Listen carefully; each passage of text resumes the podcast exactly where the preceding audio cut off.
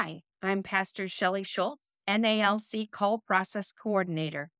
This is the devotion for Tuesday of the fourth week in Lent, March 21st, 2023. The scripture for this day is from the Gospel of John, chapter 6, verses 16 through 27. When evening came, Jesus' disciples went down to the sea got into a boat, and started across the sea to Capernaum. It was now dark, and Jesus had not yet come to them. The sea became rough because a strong wind was blowing. When they had rowed about three or four miles, they saw Jesus walking on the sea and coming near the boat. And they were frightened. But Jesus said to them, It is I. Do not be afraid. Then they were glad to take him into the boat, and immediately the boat was at the land to which they were going. On the next day, the crowd that remained on the other side of the sea saw there had been only one boat there, and that Jesus had not entered the boat with his disciples, but that his disciples had gone away alone. Other boats from Tiberias came near the place where they had eaten the bread after the Lord had given thanks. So when the crowd saw that Jesus was not there, nor his disciples, they themselves got into the boats and went to Capernaum, seeking Jesus. When they found him on the other side of the sea, they said to him, Rabbi, when did you come here?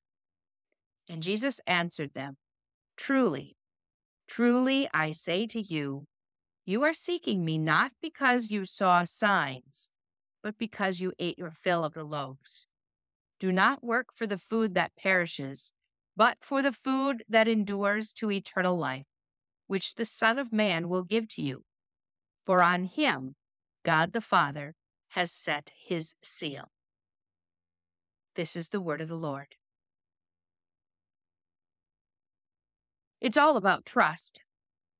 When our son Hans was four years old, he followed his grandpa onto a frozen lake both of them in boots and warm winter coats, they crossed the ice of Big Cedar Lake to Penny Island.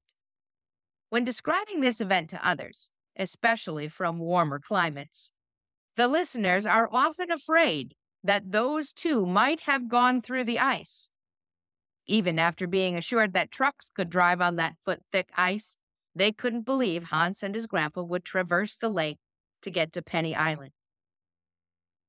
Along with that excursion came the gift of a rock that read, I walked on water to Penny Island. Hans had to trust his grandpa that he would not fall through the ice. And his grandpa had to trust that Hans would be able to use his little legs to get across the frozen lake and back home again.